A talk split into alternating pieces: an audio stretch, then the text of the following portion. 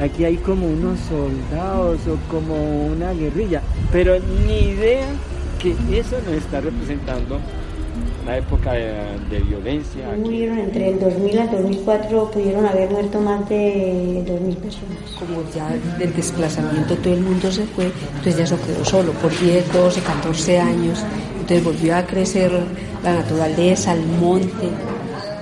¿Por qué? Porque el espejo de agua del embalse a ellos les servía para movilizarse de una manera supremamente fácil. Ya está, sino que ya de todas maneras todo el mundo tampoco regresa. Todo el mundo no regresa regreso a la tierra. Sembrar, existir. Geografía de la guerra. Un río de fuerza. En el episodio de hoy buscaremos nuevamente el dorado, desde los trazos del arte y las vivencias del maestro Jason Sierra. La sangre del río lleva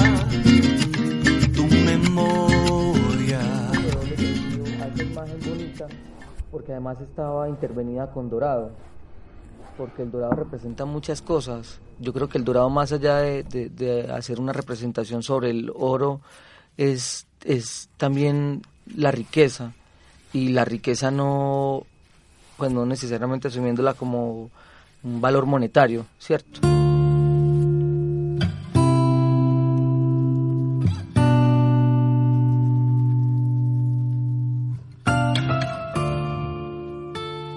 Este viaje comienza en Chiribiquete, en pleno corazón de Colombia, y llega hasta Zaragoza, en el nordeste antioqueño.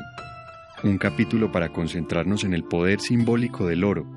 Le invitamos a que mientras escucha este relato visite la obra del maestro, así nos ayudará a entender El Dorado de Jason Sierra.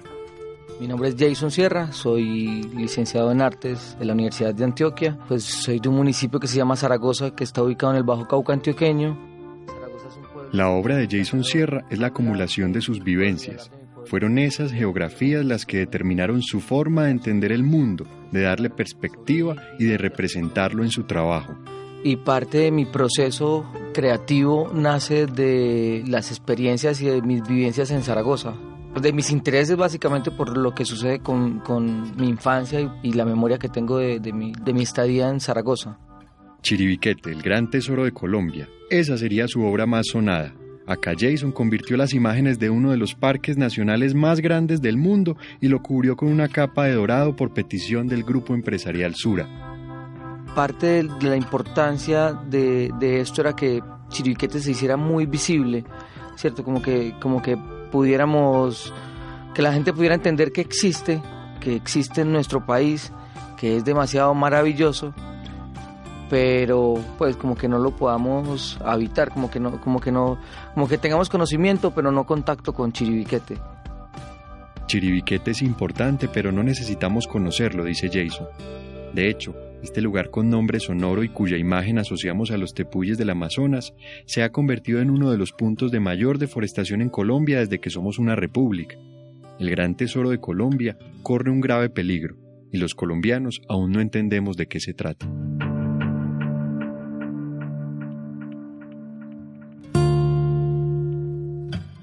Luego descubrir lo que es Chiribiquete realmente en su interior. Ya era como, pues era como el, el, el, llegar al cielo básicamente, como encontrarse con que todavía en Chiribiquete existen tribus que no han sido contactadas con, con el hombre moderno, encontrarse con que parte de los tepuis que existen en Chiribiquete hay uno que es único en el mundo, que se llama la huella del jaguar, porque es el único que en vez de ser hacia arriba es un deprimido.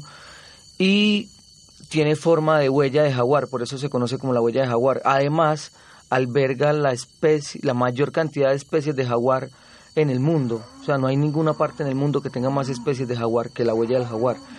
Chiribiquete es un espacio, es un lugar, es demasiado mágico, es un lugar fantástico. El objetivo de Jason con Chiribiquete era comparar este lugar prístino con las montañas de Antioquia, montañas invadidas por la minería de oro.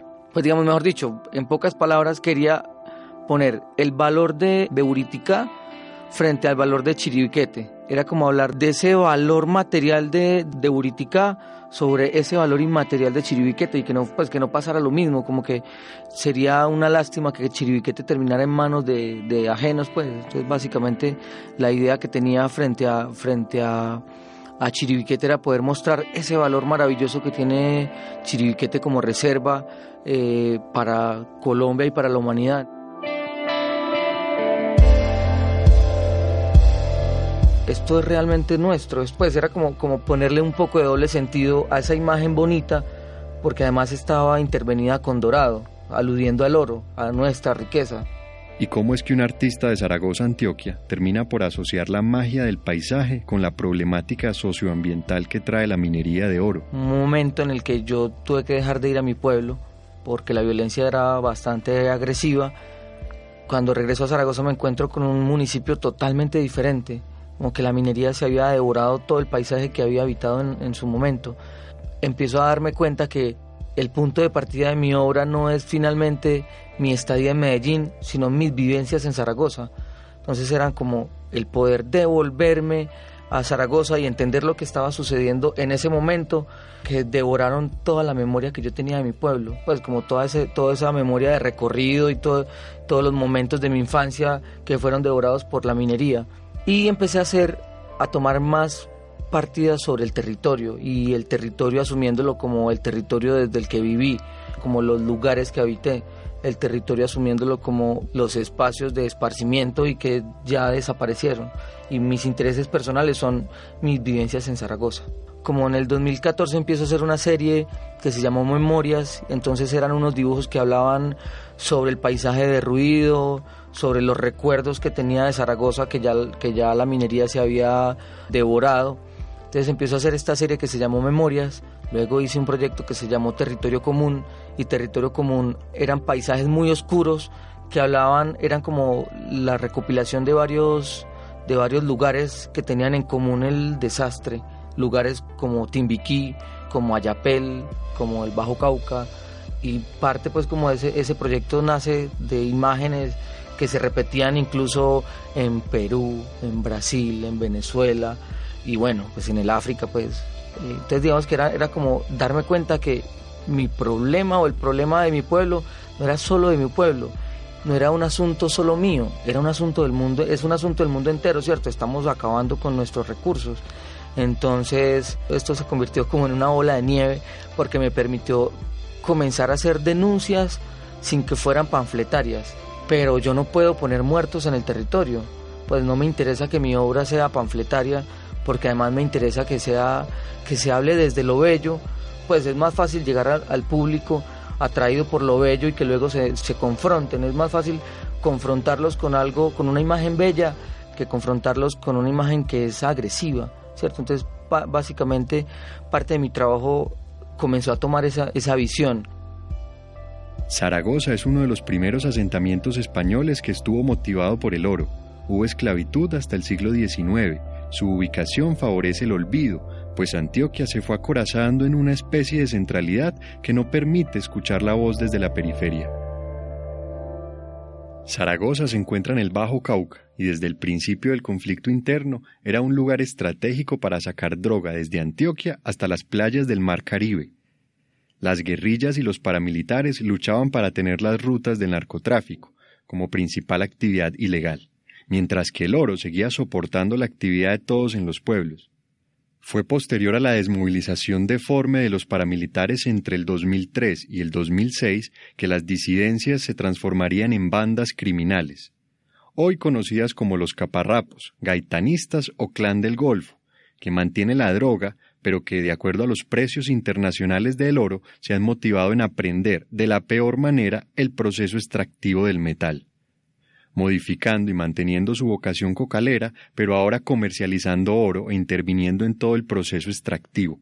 En la historia de Zaragoza, todos buscan el dorado.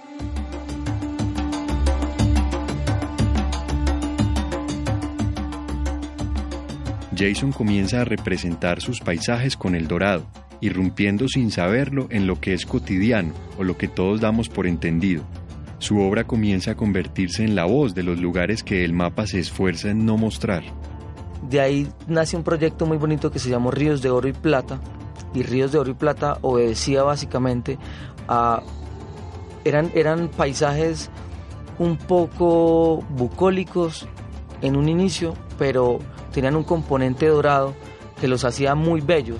Eran, eran los ríos los convertí en oro, eran eh, ríos de oro real, pues eran ríos de oro. Entonces, pues digamos que había reemplazado el color del oro o había reemplazado el, color del río por el color del oro. Entonces, visualmente eran paisajes muy bonitos, pero con, una, con un mensaje demasiado trascendental. Y era como, me interesaba poner a reflexionar a la gente en torno a qué es más importante para nosotros, o el agua o el oro. Y finalmente pues el oro no, no, lo necesitamos para la vida, pues podemos vivir sin oro, la humanidad puede vivir sin oro, pero sin agua no podemos vivir, o al menos no hasta hoy. Pero acabamos con los ríos para poder conseguir oro.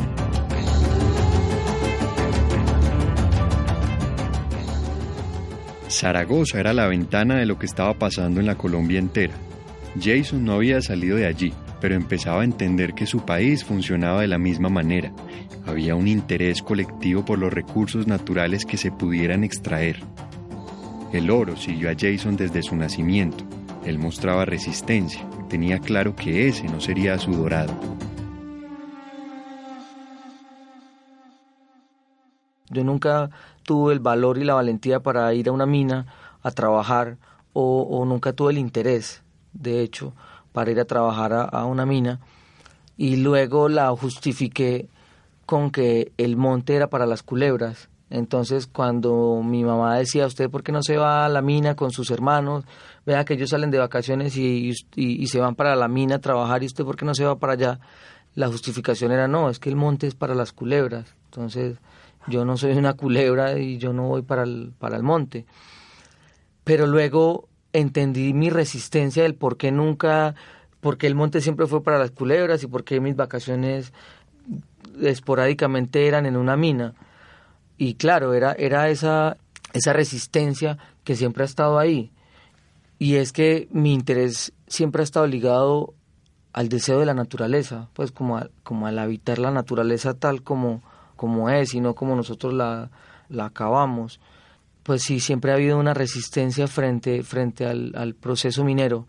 Siempre, y de hecho, pues las peleas con mis hermanos o los, en algunos momentos las, las discusiones con mis hermanos giraron en torno a eso. Pero no me puedo poner a pelear con mis hermanos porque, pues finalmente son mis hermanos, ¿cierto? Mi tarea es hacerles ver las cosas y, hacerles entender que, la minería pues finalmente no va para ningún lado, no te lleva a ningún lado. Paradójicamente, a los 12 años, mientras trabajaba en una joyería especializada en oro, por supuesto, Jason se dio cuenta de que quería ser artista y en medio de tanto oro comenzó a ver el que sí sería su dorado. En cerca como de los 12 años trabajé en una joyería, pues digamos que ahí era todo el tiempo en contacto con el oro, al mediodía recuerdo que presentaban a un pintor que se llama Bob Ross y lo presentaban en Señal Colombia. Recuerdo que era la hora del almuerzo y justo viendo pintar a Bob Ross nació mi interés por el ser artista, como por el yo quiero pintar y desde ahí empezó como toda la todo mi interés y mi deseo por por la pintura y también empezó el conflicto con mi mamá por el que yo quería estudiar artes. Digamos que en, en mi familia, por lo menos en mi infancia, mi mamá y, mi familia en general tuvo estuvo implícita en la minería directamente porque mi mamá trabajó en una mina, mis tías y mis tíos trabajaban en mina, pues de hecho mis tíos hoy todavía lo hacen, mis hermanos hoy todavía lo hacen. Entonces digamos que el contacto con el oro siempre ha estado ahí y siempre he sido muy terco frente a el no por el oro. A pesar de la insistencia de su familia, Jason se convirtió en artista. Dejó a un lado la minería como su único futuro el paso siguiente sería volcar su obra una especie de denuncia sobre las afectaciones mineras al paisaje, un intento por ver el oro, pero con otros ojos. Pues yo no considero que haya una manera de extraer oro de una, de una manera ambientalmente viable, ¿cierto? Pues no, no creo que exista esa manera. Parte de mi experiencia en el Bajo Cauca y, específicamente en mi pueblo, ha sido, pues en, su momento fue maravilloso porque no, no digamos que el, contacto con, con, la naturaleza siempre estuvo pues mejor dicho, mi infancia fue entre las montañas, ¿cierto? Como mientras estaba de vacaciones me iba a, las montañas o cuando salía del colegio iba al campo. Encontrarme con que la minería se había empezado a devorar esto, pues fue bastante fuerte. Pues yo creo, yo creo que el, el Bajo Cauca sí tiene, ha tenido un problema enorme frente a la producción y a la extracción del oro y ha sido la violencia. Pues como que básicamente el, el, oro siempre ha estado maldito, yo creo, pues siempre hay como, como esa, ¿cómo se dice? Como ese diablo ahí detrás del oro. Y bueno, el desastre natural, obviamente, ese que yo creo que es el irreparable. Ese, sí es para mí irreparable. Yo creo que acabar con los ríos no tiene ningún sentido y no tiene ningún, ningún fin, pues no, nada, nada justifica el acabar con nuestra fuente hídrica y que con ello también se acaba toda la vida de, del, que ahí habita, pues los peces y demás. Hoy en Zaragoza, por ejemplo, no se puede pescar porque lo que se, lo que se pesca no se puede comer. El daño ambiental no justifica la destrucción impresionante del tejido social, algo que se volvió un lugar común en el Bajo Cauca, pero que pareciera no tener solución. Bueno, problemas de violencia, esos estuvieron ahí súper latentes, problemas de, de violencia, drogadicción, prostitución. No, es, es, yo creo que todo lo maldito que el ser humano puede tener, pues ha estado ahí a raíz de la, de, la minería. Como que pues, es demasiado increíble cómo pueblos tan ricos terminan siendo tan pobres y tan, y tan muertos culturalmente. Como pues Zaragoza terminó siendo el lugar de mucha gente del país de mucha gente del país que iba en busca de la minería o en busca de la riqueza. Y en ese, en ese terminó siendo el, lugar de mucha gente del país, también terminó perdiendo su identidad cultural. En su taller ubicado en un barrio de artistas en Medellín, mientras hablamos de Chiribiquete y Zaragoza, Jason me pregunta si el oro puede caer del cielo. Si el día menos pensado, a la hora menos esperada, llueven pepitas metálicas. Me explica que esto es una historia popular en su pueblo, que hay quienes vieron llover oro y que incluso hay fotos. La construcción del relato colectivo mantiene en la territorialidad del pueblo la esperanza en el oro, a pesar de que ese dorado sea el que les haya traído tantos problemas.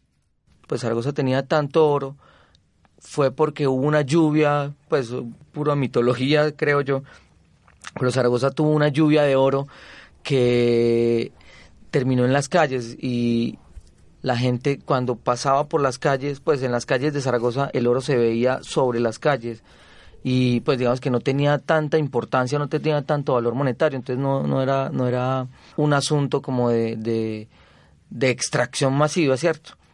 Pero en el momento en el que empieza, que además es muy curioso, porque en el momento en el que empiezan a pavimentar las calles, la gente empieza a bariquear las calles, empieza a, extraer o a, o a, tomar ese oro que queda, que queda sobre la superficie, pues que se, veía que se ve sobre la superficie. Entonces, era, pues digamos que eso es parte como de, de, la mitología o del mito que se tenía sobre Zaragoza, que luego se convierte en real cuando, cuando empiezan a pavimentar las calles y empiezan a, a barequear las calles porque realmente son ricas. Durante la conversación, Jason me habla de una obra vivencial, una denuncia que busca mostrarle al mundo lo que implica la minería en el Bajo Cauca.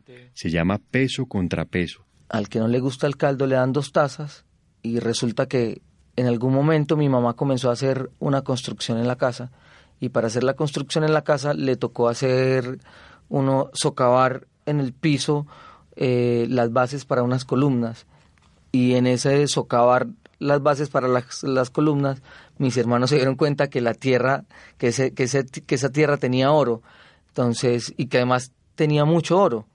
Entonces le dicen a mi mamá como, ma, ¿por qué no nos dejas trabajar el piso de la casa y ya con eso hacemos una casa más grande?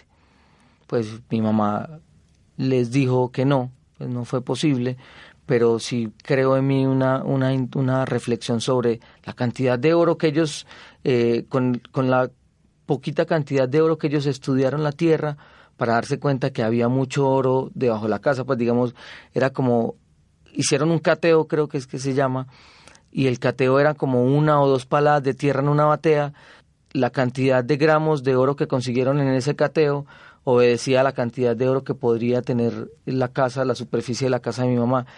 Entonces el proyecto se llamó peso contra peso porque era una roca gigante que medía 3 metros de ancho por 2,50 de, de alto por un 80 de, de, de largo, estaba colgada a 2 metros 30 de alto y debajo de la piedra había una almohada de terciopelo con unos, con, un, con unos gramos de oro, eran exactamente 21 gramos de oro. Y esos 21 gramos de oro obedecían a la cantidad de tierra que estaba en el pues que estaba arriba, que era como, mejor dicho, la cantidad de tierra que estaba de, de, de roca, la, el peso de la roca que estaba rico, suspendida, obedecía a la cantidad de tierra que se necesitaba sacar o que se necesitaba extraer para conseguir esos gramos de oro. Y a su alrededor habían unos dibujos que daban cuenta de todo ese desastre que causaba esa, esa operación de extracción de oro. Y así se llamó peso contra peso, que posiblemente sea eh, un proyecto que se va a llevar a Canadá con la intención de también tocar un poco, de hacerles ver un poco a los canadienses eh, lo que están haciendo en nuestro país, ¿cierto? Gran parte de las operadoras mineras en Colombia eh, son canadienses. Su obra sale de la comodidad del artista se inspira en lo que pasa en su casa, en Zaragoza, conversa con la reacción de sus hermanos, la negativa de su madre, y tal vez muestra en una especie de protesta el volumen de roca que se le arranca a la tierra por un gramo del metal dorado. Cuando el espectador se acerca a peso contra peso, entiende a manera intimidante lo que cuesta mantener la minería. La idea con esta, con esta roca era que la gente se arrimara a ver la piedrita de oro, pues como, como la cantidad de oro que estaba dispuesta de una manera muy particular, entonces la gente se arrimaba a ver la, pepita, pero arriba estaba la roca amenazando todo el tiempo con caerse, ¿cierto? Entonces era también poner a la gente a sentir esa tensión y esa presión que, que estamos causándole a la tierra. Y puede que la minería no sea mala per se, pero el modelo de extracción desmedida y las malas técnicas que se utilizan pueden poner a la naturaleza en un estado de fragilidad. La minería de oro en ninguna parte es un hecho puntual, es más bien un proceso que puede salir bien o puede salir muy mal. El problema es cuando los territorios como Zaragoza no tienen la capacidad de actuar. Ese es el mensaje implícito en la comparación que Jason hacía de Chiribiquete con Buriticá o con Zaragoza. Uno se puede preguntar si al final, todos en esta historia, incluyéndolo a usted, a Jason o a mí, necesitamos el dorado como un propósito colectivo, el dorado que cada quien puede buscar. No sé si todos necesitemos de ese dorado para seguir contando las historias dramáticas y crueles que sucedieron o que suceden en Zaragoza o en el Bajo Cauca específicamente. Pues yo creo que necesitamos es pensarnos el dorado desde otra cosa, pues no desde la extracción del oro y asumiendo el dorado no como oro, sino como, como el dorado de riqueza de otra cosa, como de la gente, por ejemplo. Te decía ahora que Zaragoza es un pueblo feo con gente encantadora. Hoy Zaragoza, el dorado de Zaragoza podría pensarlo como la gente. Al final en la conversación regresamos a Chiribiquete Jason me cuenta una escena que vivió en la inauguración de la obra en el Museo de Arte Moderno de Medellín. Bueno, estamos en la inauguración, no sé qué. De repente una pareja me dice, muy orgullosos, Jason, ¿ya fuiste a Chiribiquete? ¿Cómo te fue? Yo no, no he ido y no pienso hacerlo. Entonces me dicen muy orgullosos, como ya tenemos tiquete para, para, para ir a visitarlo pues es lo más eh, emocionante posible. Yo sí, pues es lo más perverso que pueden hacer, es lo más absurdo que pueden hacer. No, es que solo se van a sobrevolar, es que solo vamos a sobrevolar Chiribiquete, claro, sobrevolar Chiribiquete puede perturbar incluso a las, a, los, a las tribus que habitan Chiribiquete. Eso puede generar problemas eh, en, en, en su comunidad porque claro, ellos no saben qué es un avión, no conocen un avión, no saben cómo suena un avión y sobrevolar Chiribiquete eso puede hacer, puede, eso puede perturbar su tranquilidad Y bueno, pues yo creo que básicamente la idea, la idea de conocer Chiribiquete es no visitarlo. Y ojalá podamos investigar muchísimo sobre, sobre Chiribiquete en Internet. Ojalá pudiéramos ver mucho Chiribiquete solo por Internet. Como que tengamos las herramientas para, para verlo por fuera, desde afuera y no... Y si alguien va a ir, ojalá y se lo coma un puma, pues, una cosa así. Porque es demasiado maravilloso y nosotros somos una plaga. El tesoro de Colombia no es el oro, que tampoco es el amarillo de la bandera. Esta geografía desde el arte nos conecta con el paisaje en un relato que se puede mover desde Zaragoza hasta Chiribiquete, y aún así será el mismo, como lo sabe el maestro Sierra. La aldea es universal. No hemos entendido que el verdadero dorado es la naturaleza.